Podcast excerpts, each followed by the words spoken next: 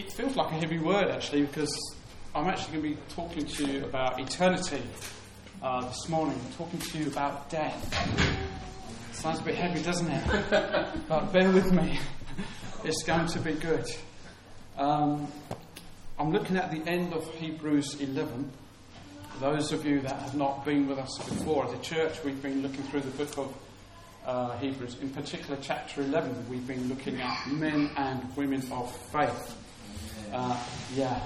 Uh, the, the, last time I got to speak, uh, it was we looked at the character of Joseph, um, a mighty man of God in the Old Testament, and we looked off, we looked at his example of um, how he walked with God, how he endured suffering, and how he was a good example to us.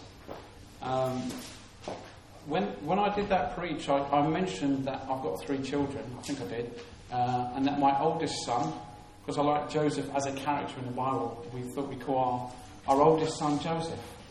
And I said, We've got this great picture at home um, of our son Joseph, where he had a multicoloured technicolor coat on. And I thought I'd show you a picture. So if we could I found it and I've scanned it in, and here we go. See if it comes up.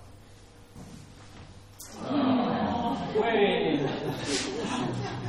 Isn't he sweet? Oh. I think he was about three weeks old, something like that. Um, yeah, bless him. I don't know where we got that from. It might have been from a charity shop or something, but sweet. Um, he's 21 now, so I'm feeling my age. Um, we, we, also noted that in Hebrews, uh, Hebrews, quite a challenging book. It, it does contain uh, warnings about um, not abandoning our faith, not turning away uh, from the hope and the great salvation that we have in God and in the gospel.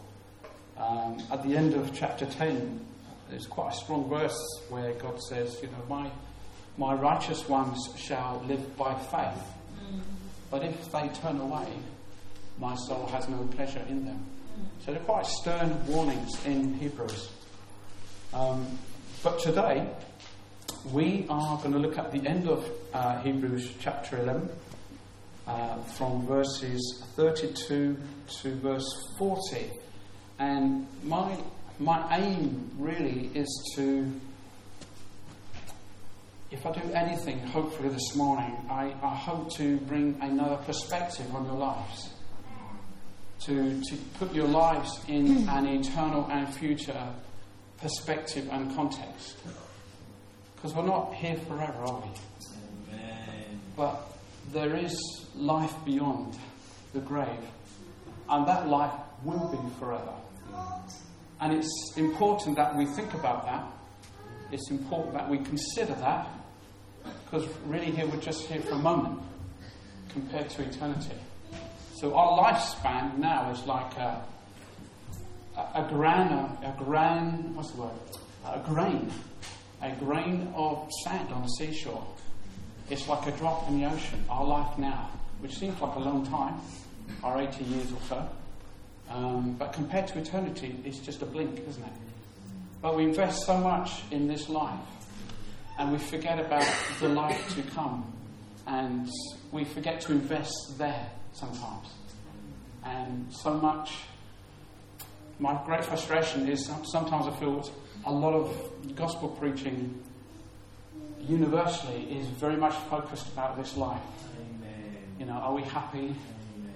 Have we got enough money? Have we got this? And it's very much this life focused. And yes, we are on the earth, and we don't want to be so heavenly minded that we're of no earthly use. But we, we do have to consider we are here for a very short time, and eternity is, is coming towards us. And these, these are really important considerations. So I'll bring this hopefully with some lightness, but also soberly as well, if, if that makes sense. So if we could read um, Hebrews chapter 11 uh, verse 32. I'll read it for the sake of the tape. Um, what more shall I say?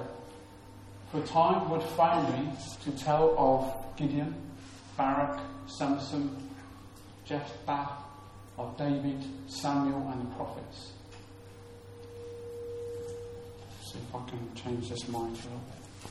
Who through faith conquered kingdoms, enforced justice, obtained promises, stopped the mouth of lions, quenched the power of fire, escaped the edge of the sword, were made strong out of weakness, became mighty in war, put foreign armies to flight. Women received back their dead by resurrection. So that will probably be a reference and a hint towards Elijah and Elisha, who raised uh, a couple of boys. Um, some were tortured, refusing to accept release so that they might rise again to a better life. Now, that word better comes up a lot, you'll notice in Hebrews. It means better, greater, superior. So that they might rise again to a better life. Others suffered mocking and flogging and chains and imprisonment. They were stoned, they were sawn in two. Um, they were killed with the sword. They went about in skins of sheep and goats, destitute, afflicted, mistreated, of whom the world was not worthy. Um, the world was not deserving of such mighty men and women of God. You know, these men and women of God, they brought to uh, the people um, the Word of God. And they called the, the people and the nation to, to repentance and they pointed to God. And their message was rejected and they were often lost their lives. They were persecuted uh, and put to death. And he says the world was not worthy of deserving of these people. You know, if God sends to you uh, a messenger, that's God's grace to you. That's God's grace to you. It would be a terrible thing for any nation to be devoid of the Word of God, or any people group. And for someone to bring, like missionaries, to, to bring the Word of God to any people group, that's the grace and mercy of God. Uh, and that was happening in history, but unfortunately, many lost their lives. And so it says here the world was not worthy or deserving of, of such people. Where are we at? Uh, verse 39 And all these, though commended through their faith, did not receive what was promised, since God had provided something better for us, that apart from us, they should not be made perfect. Really, really tough passage, isn't it? Um, I remember as a, as a young Christian, I read a book. I don't think I finished it because I really couldn't stomach it. It was really hard to read, and it was called uh, The Foxe's Book of Martyrs. Has anyone ever heard of that? You can never get hold of it. It's a very small paperback and it, it records martyrdom through church history. I don't know how up to date it is now, but I read that book probably over 20 years ago, maybe 30 years ago. And it was just incredible uh, the testimony of men and women, what they went through, uh, through persecution and suffering for the gospel and for their faith. Amazing, amazing book. Very, very hard to read. Um, yeah, I mean, if there was a book that was going to get you tears, it would be that one. um, I'd like to highlight in that passage verse 35, because I can't obviously talk about the whole passage, there just isn't the time. But I want to highlight verse 35 that says, Some were tortured, uh, refusing to accept release, so that they might rise to a better life.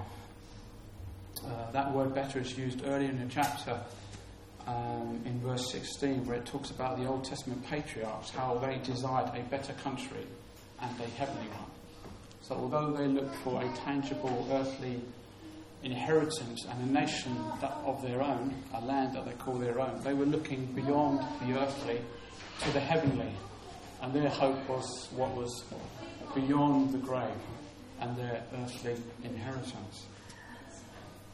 Um, if we could just move along to the next slide, please. So I want to talk about faith and I want to talk about how faith enables us, or enables the believer to, to look forward to eternity. And how faith actually frees us from fear, in particular the fear of death. You know, believers are not to fear death. And also, faith helps us to endure suffering, uh, particularly from persecution and suffering for your faith and the gospel. So, verse 35, their hope, you know, people, both in the Old Testament and in the New Testament, they, they lived with this sense of this is not it, but there's more to come.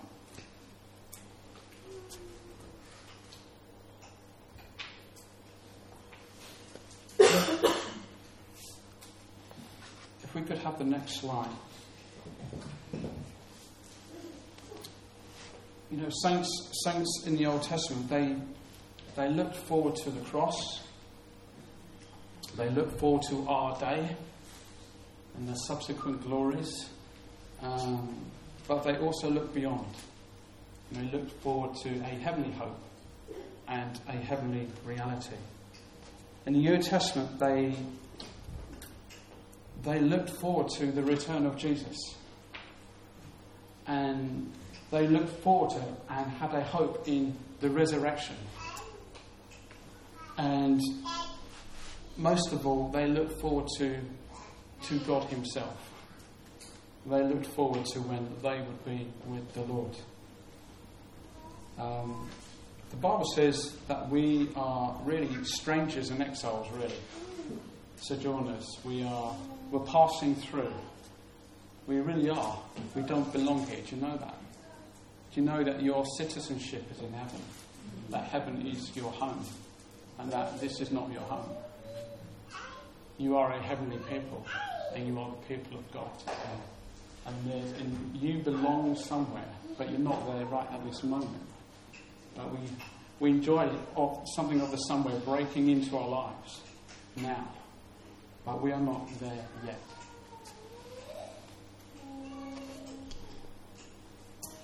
I'd like to read you Revelation, uh, verse, sorry, chapter 21, that says, This is something to look forward to.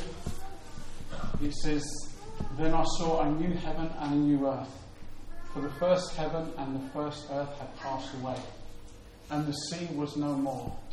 And I saw the holy city, New Jerusalem, coming down out of heaven from God, prepared as a bride adorned for her husband. And I heard a loud voice from the throne saying, Behold, the dwelling place of God is with men. He will dwell with them, and they will be his people. And God himself will be with them as their God. He will wipe away every tear from their eyes, and death shall be no more. Neither shall there be mourning, nor crying, nor pain anymore, for the former things have passed away. You've got that to look forward to. Now, I don't know about you, but uh, I'm self employed now, but so I can sort of pick and choose when I go on holiday, which is kind of nice. Um, when I was employed, uh, I've been in very, very difficult jobs, very, very demanding jobs, very high stress level jobs. Um, and you know that last week before you go on holiday? and it's and no matter how bad that week is, somehow you get through it because you know next week you're on annual leave, right?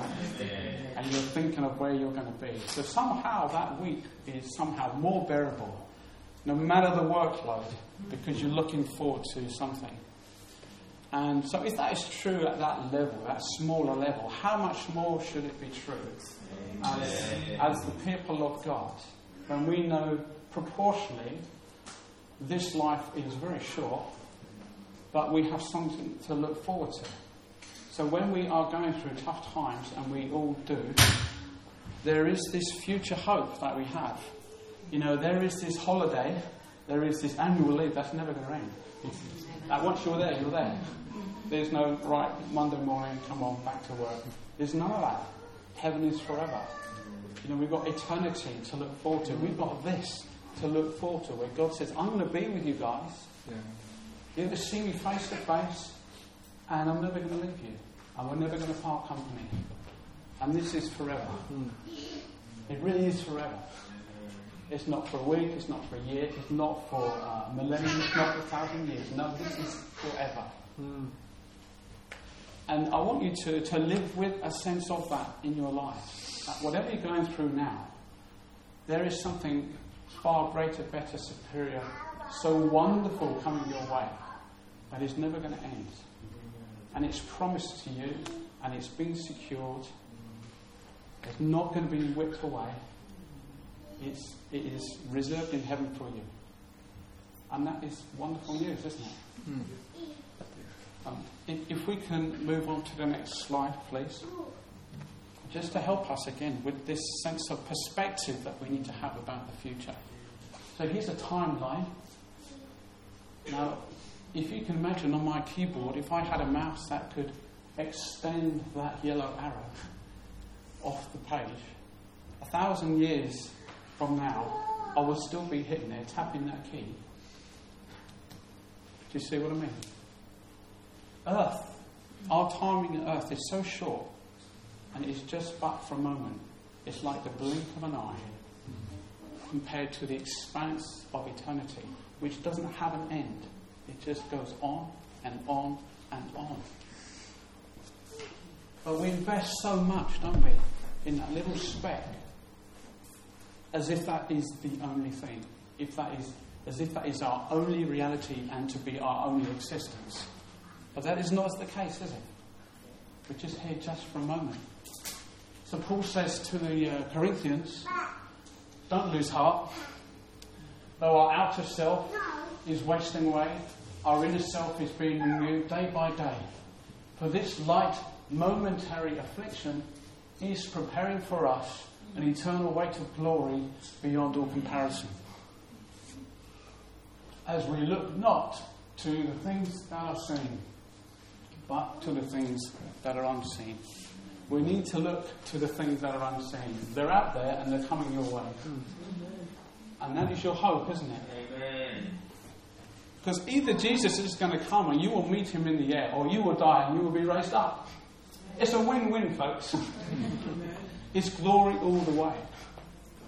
And it's going to be amazing. It's really going to be amazing. And these are not fables or fairy tales. This is reality. This is going to happen. Jesus said, Don't lay up for yourselves treasures on earth, but lay up for yourselves treasures in heaven. You're going to invest somewhere. You know, invest where it really counts, where it's going to have a lasting benefit. And when you invest in the future, when you invest in the kingdom of God, it will have that lasting benefit. And we know the Bible talks about rewards uh, for Christian work. It's not that we are earning our salvation. I hope we're clear on that. But the Bible does talk about rewards. And I'm not here to talk about rewards, but we need to consider that is part of the teaching of the Bible.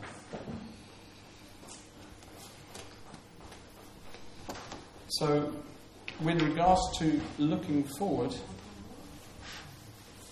and having an eternal perspective, thinking this way gives our lives an eternal context. It gives our lives meaning, uh, it gives our lives purpose, it also gives our lives focus. Are you focused? Knowing what's to come, that one day we will be before God, that should give us focus. And again, when it comes to looking forward, just to make a point, that means that whatever we do has value to God. So, for example, in Colossians 3:23, it says, "Whatever you do, Work heartily as for the Lord and not for men, knowing that from the Lord you will receive the inheritance as your reward, for it is Christ that you are serving. Now, you may not be in a very glamorous job, but you know, if it is unto the Lord, there is reward. that in God's economy, that counts. And that's important. And then it's contributing to his purposes on the earth. Now, there was a time in my life when I left a really good job and my wife went back into teaching after six months maternity leave and I went self-employed and I worked from home for my old employer. And I, I managed that for about three and a half years. Now, during that time, I was actually raising my son Joseph as a baby. So he would go with me everywhere in a little car seat. Go to meetings and briefings and collect work, and it was crazy. Um, but that was, that was my life for, for a while. And my friends, my guys, friends, would say, Oh, I wish I could do that. I would love to not work and be at home. I was thinking, you have no idea what it, what it takes to, to raise a young baby. And all, all the mums have been thinking, yeah, you're right. But it's true, isn't it? The only difference between being a stay at home parent and someone who goes to work and receives a wage is that your work is unpaid. That's the only difference. You are working, but it's unto the Lord. But also, you are investing in the next generation of believers for the kingdom of God. So, there is value and purpose in, in whatever you do. Whether it's a mundane job, it can be unto the Lord, or whether it's something more glamorous.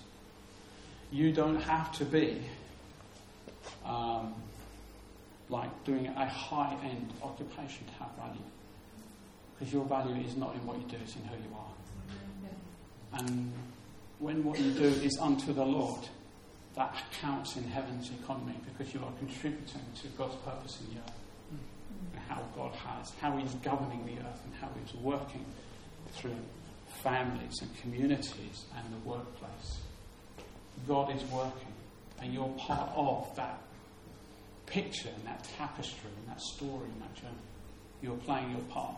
May not be as glamorous or as big as other people's parts, but you are playing your part. And remember the parable of the talents uh, in Matthew, where Jesus talked about, you know, to one person they've given five talents, to another one less, and someone else. You know, and then it sort of goes down to, to someone who just has the one talent. But if someone just had two talents, they didn't have five talents. Well, that person went out and they did something with that. And, and Jesus commended them and said, Well done, good and faithful servant. Um, into the joy of your master. And there was reward. You know, what, what little you had, you did something with it, more will be given to you. So you don't need to have that much to have value. You use what you've got. But when it's unto the Lord, it counts. So there's reward. Um, in that Colossians about whatever you do. So there's value in what you do in the family, and there's value in what you do in the workplace. In terms of the parable of the talents, there's value in what you do with your time, there's value in what you do with your ability and your, and your gifts by the grace of God. Uh, and there's value in what you do with your, your money and your resources. It all counts. It's all for God. So we've got things to look forward to. Um, so faith helps us to look forward to have that future eternal perspective which I hope we're sort of grasping something of that and seeing how important it is to, to consider life beyond the grave. But also, faith helps us to be free from fear. Uh, Paul said in Romans 13, he said that our salvation is nearer now to when we first believed. Now, why would he say that? Because, you know, surely we are saved now. Well, yeah, but when the Bible talks about salvation, it talks about it in three sort of different ways. It talks about um, the fact that we have been saved, haven't we? We've been justified by faith, we have peace with God. And yet there's a sense in which we are being saved. The Bible calls that sanctification. We are being progressively transformed into the image of Christ. So there's a sense experimentally we are becoming what is already true of us. Do you understand that? But there's also that future sense where the Bible talks about a day will come, the great day, when we will be changed and we will uh, experience the fullness of our adoption, the redemption of our bodies. So there's that future sense too. So we're saved now, yes, we are being saved, we are experiencing what is already true in terms of our position and our status, but there is this future dimension too, where we will be changed in the twinkling of an eye we will see him as he is, and we will be changed and we will be like him. And we will uh, experience the redemption of our bodies. We've got a new body to enjoy God forever. So you're always going to have, have a bodily existence. This body and the new body. A resurrection body, like Jesus. Hallelujah. You know, Jesus is the first fruits of the resurrection. And his, his resurrection guarantees yours. So what's true of him becomes true of you because you're in Christ and it's really important. Um,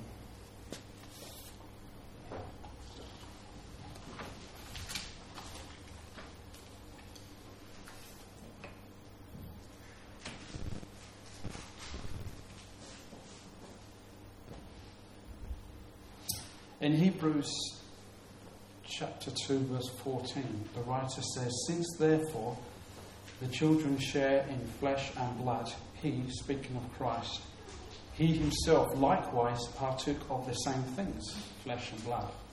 Yeah? That through death, Jesus might destroy, if you like, disarm, deprive of power, the one who has the power of death, that is, the devil. And so to deliver all those who, through fear of death, were subject to lifelong slavery. That used to be us, didn't it? There's a time in our lives where we had no idea what was coming. But we knew, hopefully, that it wasn't going to be good unless we were right with God. Um, and certainly, I, I remember when, before I became a Christian, um, someone came up to me and, and said to me, Paul, do you know, if you died right now, that you'd go to heaven? And I knew straight away the answer was no. I knew I was not right with God. You know, I, I didn't need convincing. But that, that, that phrase really tormented me for about two months. I just had to have peace with God. I knew I was a sinner. I knew I was lost. I knew I needed to be made right with God. So for weeks and weeks and weeks, I would just pray the sinner's prayer and asked God into my life. You know, I had a little Billy Graham steps to peace with God or bridge to life, whatever it was. I would just pray the prayer at the back to ask Jesus into my life. And I did it day after day, week after week, and week after week until there came a day when I found that I really believed. And I remember I was in my bedroom and I was on my knees and I was asking God to save me. And I found that I believed the gospel. and when I stood up, I stood up as a born again child of God. And I had an assurance of salvation and I had an awareness of the presence of God in my life. Now, I'm not saying that's going to be like that for everyone. We all have our different story and our different experience at conversion. Well, that was my testimony, that was my experience. I remember getting up off the floor knowing that I was a child of God. Couldn't explain why. I hadn't done anything for it. I just knew that I was. I remember going to find my mum, who was in the kitchen doing some washing up, and saying to my mum, Mum, I've just become a Christian. And her reaction was, Oh, that's nice, dear. uh, I was, I'm a first generation Christian in my family. I had no Christians in my family. The last Christian in my family before me was my great great grandfather who just so happened to be an itinerant preacher, an evangelist, who used to go around the villages on a big steel bike with a big black Bible mm-hmm. and just stop and preach the gospel. But that's the last time I'm aware of any Christian in my family. So I was the first. Um, you know, Paul said there's no condemnation to those that are in Christ. You have no reason to fear death. You know, David in the Psalm says that in his presence, in God's presence, there is fullness of joy. forevermore. And you're looking forward to that. I want to make, make a point that all must consider and prepare for death and not to put it off. You know, in Hebrews it says, It's appointed unto men once to die, and then after this, is the judgment. Do you know, every single person ever lived will face the judgment seat of Christ, whether you be Christian or not. Every one of us. And it's, it takes a wise and smart person to think, I want to be in a good place when that happens. Now, you know as a Christian, you're saved already.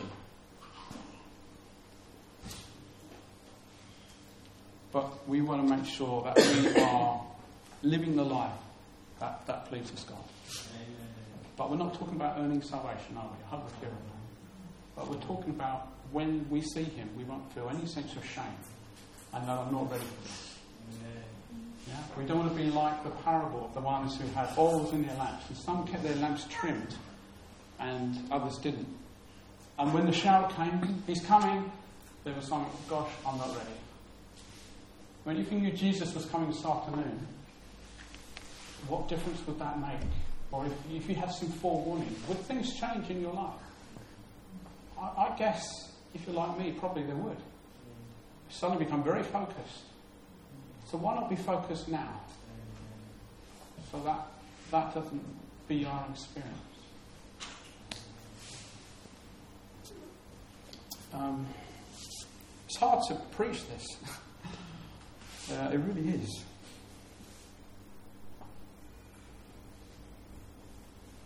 So we must all consider and prepare for death. And if there is anyone in this room and you don't know, if you were to die now, that you're going to heaven, I appeal to you to make peace with God and to believe on the Lord Jesus Christ, and you will be saved. And when I say believe on the Lord Jesus Christ, I don't mean believe on him as a historical person. To not just believe on him that he's, oh, he's just simply a teacher or a prophet or a good man. No, but to believe that he is who he said he was God the Son and the Son of God, and the Saviour of the world, the Christ, the King of kings and the Lord of lords. And that he is the only way to the Father. So if you put all your trust in Jesus Christ, so not in you, but in Jesus Christ, you will be saved. And that's the promise of Scripture. So let me appeal to you do not end this day without having a conversation with God about eternity. Amen. And if you don't know, if you do not have a heart assurance, and you are, you are not convinced by Scripture, hmm. you I appeal to you to do business with God and ask God that you be forgiven and that He gives you that assurance that you are a child of God. Now you might say to me, Paul, isn't it a bit arrogant to, to believe that you're right with God now? No, absolutely not. You know, John, when he wrote to, he wrote three letters to a very young church made up of young Christians. In that first letter, he said, These things are written to you so that you may know that you have eternal life. Present tense. He's writing to young Christians and saying, You can know now for sure, for definite, that you have peace with God. It's present tense. It's now. You can know that now. It's not arrogance. It's believing the gospel. It's believing in the word of God. Um,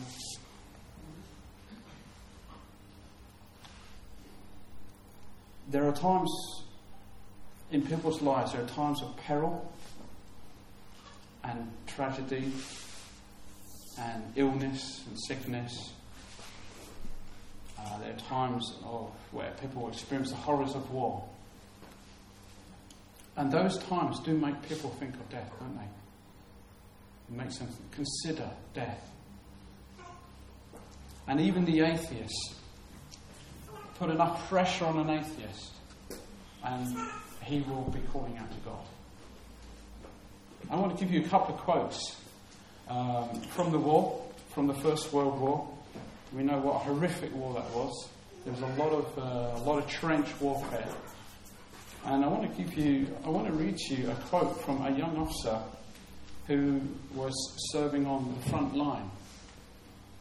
And those of you who know your war history will know how horrific that was. You think of the Battle of the Somme and other such battles. Horrific, horrific battles. And this young officer said this. He was just returned home from fighting on, on the front, on the front lines. And he says, There are no atheists within half a mile of the front trenches. He says, Men may scoff and be indifferent when death appears to be far away, reserved for some distant old age. But they become very serious when it may descend suddenly from the clouds or spring out of no man's land. And just to give you another quote from a, a, chaplain who was serving the soldiers on the front line, he said, writing home to the soldiers that were going to be posted to the front line, who were going to get on the ships, he said, Tell, tell the soldiers at home that they must know God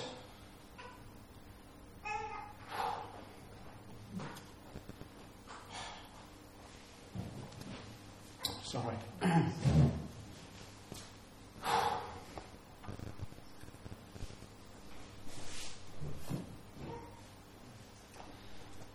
Tell the soldiers at home that they must know God before they come to the front. If they would face what lies before them, we have no atheists in the trenches. Men are not ashamed to say that though they have never prayed before, they pray now with all their hearts. And that's the horrors of war. So, being prepared for life after death is really important, isn't it? Um, let, us not allow something like a peril or a, or a sickness or some other horror to be our wake up call. Let us be thinking now about where we will spend eternity. You know, John Wesley said of his people, Methodists, but it's true of all believers, he said, Our people die well. It's because they died in faith. They believed the gospel, the gospel of grace, and the free gift of God in Jesus Christ. So, going back to that question, that someone once said to me, Do you know for certain that if you were to die now, that you would go to heaven? And if you do not know, I appeal to you to come and speak to someone in this church. I'll be happy to talk to you. Any of the leaders will be happy to talk to you. But don't leave this building uh, without knowing that you are right with God. That's the most important thing you can do. It really is. My, my father when I became a Christian, he, um, he was very antagonized by the fact that I became a Christian. He thought I joined a cult, actually. And for 10 years, I had a very strained relationship with my father when I was living at home. He hated the fact that I became a Christian. And he often would threaten to, to go around my church and sort out my minister. and, but 25 years ago, he, he was diagnosed with cancer. And it came as quite a shock, and he was literally told that you, you had months to live. And, but you know, that, that opened him up to talking about life after death. And I'm happy to say um, that there was a night after work where I went to St Thomas's Hospital. Think about, I mean, the thing about my dad, he was a good man. He meant well. He was a good husband and he was a good father. And that's his problem. He was a good man. And his stumbling block was his own morality and righteousness. And that's his stumbling block. And I asked God, God, how do I get through to my dad? that he needs the gospel. How do I convince him? And it might seem strange, but I really felt impressed by God that I needed to go and preach the law to him. I thought, I've never done this before. So I went to my dad in hospital and I said, Dad, I need to talk to you about life after death. And I've tried in the past, and it's always like a closed door and don't talk to me. But this time he was willing to listen. So I said, God, do you know? I said, Dad, do you know? Do you know what the greatest commandment is? He said, No, what's, what's that? It's to love God with all your heart, with all your strength, with all your mind, with all that you are. That's the first and greatest commandment. Have you done that, guys? I didn't need to talk about the other nine. Because he, he realised he, he didn't get past first base. And, and that really shook him up. And I wish I could say that night I led him to the Lord, but I didn't. But I left a very troubled man. The following day, my old pastor went to visit him, and he never made calls, home calls, hospital calls. But on this occasion, he felt prompted by God to go and visit my dad. and he led him to the Lord. And he told me that when he met my dad,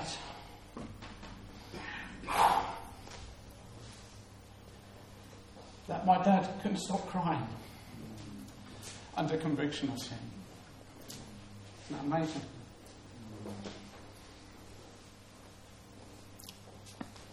So it's really important that we know where we stand. I'm sorry if I'm going on too long. Just bear with me for a few more minutes. You know, Paul was very confident in the gospel and in the work of Christ. And he said, for, for me to live is for me to live is Christ, but to die is gain. He was struggling actually because he knew death was coming up. And he wanted to keep building the church and reaching out and establishing churches and supporting these young Christians and doing his missionary work. And he loved doing that. But he was torn between that and going to be with the Lord. And he said, To be with the Lord is better. I'd rather depart and be with the Lord, for that's better for me. But I'm also torn about this other stuff too. I love being part of what God's doing on the earth, but at the same time, I just want to be with the Lord. So Paul was very confident in the gospel and in the work of Christ, and he had that assurance that he was going to be with the Lord.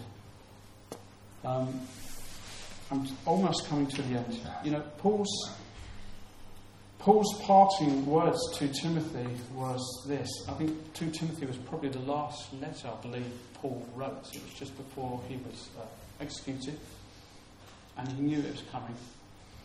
He said to Timothy, who was like his son in the faith, really, he said to Timothy, I'm ready to be poured out.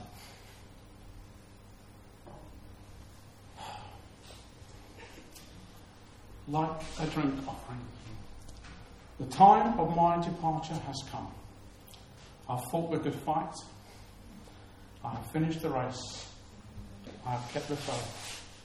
Henceforth there is laid up for me the crown of righteousness, which the Lord, the righteous judge, will award to me on that day, and not only to me, but to all who love his opinion.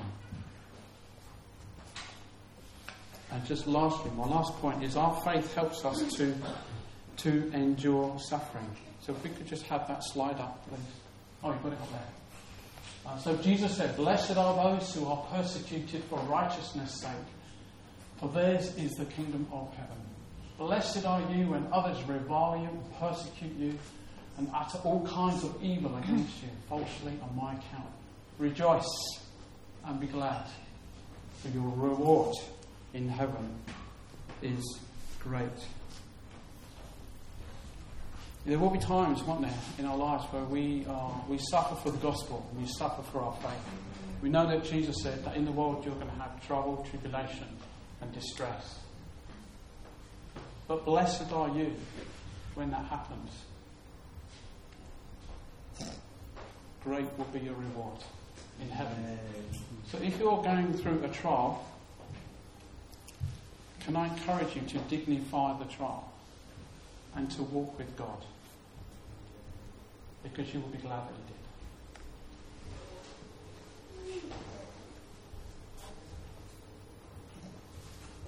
You know, Paul said, all, all who desire to live a godly life in Christ Jesus will be persecuted. And Jesus said, everyone's going to hate you because of me. Your family, your friends, they're going to hate you and give you up sometimes, even unto death, because of me. So we can expect it. We're not looking for it, are we? We're not looking for it and we don't want it. But the reality is, people are offended by the gospel. You know, Paul said, the gospel, when we preach Christ crucified, that is an offence. People are offended to hear that they need to be forgiven. People are offended by that. The gospel is an offence, it's a stumbling block. And we need to, to know that. And we mustn't dilute that message either. And as if to get people through the wide gate, when narrow is the way to eternal life. We must not dilute the message. Jesus said, I am the only way to the Father. And Paul said, We preach Christ crucified, and we're not ashamed of the cross. And it's really important that that is core and central to our message. Now, just to end, uh, if we could just have the last. Oh, there we go. We're just going to end with this. Uh, you know, when I was a young Christian, uh, I used to, my Christian friends, we used to love to get together with a guitar and do like half nights of worship and sometimes full nights of worship and prayer. And often, as we, as we would part and leave one another, we would sing this to each other. Uh, does anyone know the tune for this? It kind of shows you ready a little bit, but, but I'll just read it out. Um, would you say? You say sing it? Yes. Seriously? What? Seriously?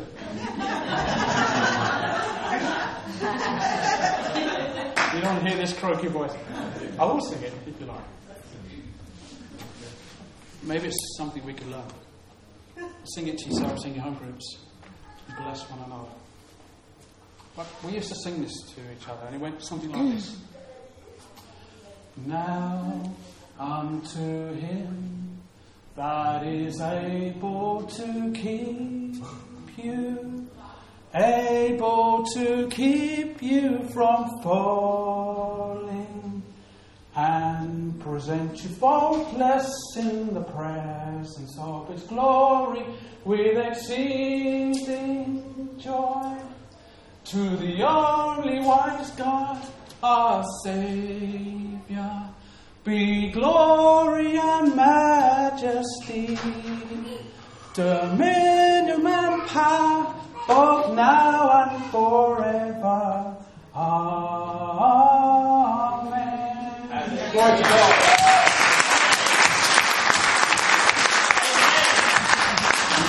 With that, with that, I'll leave you. Thank you for your patience. I know that was a long one. Um, I'm not very good at judging the length of these things. Kind of new to this, but uh, thank you and God bless you. Amen.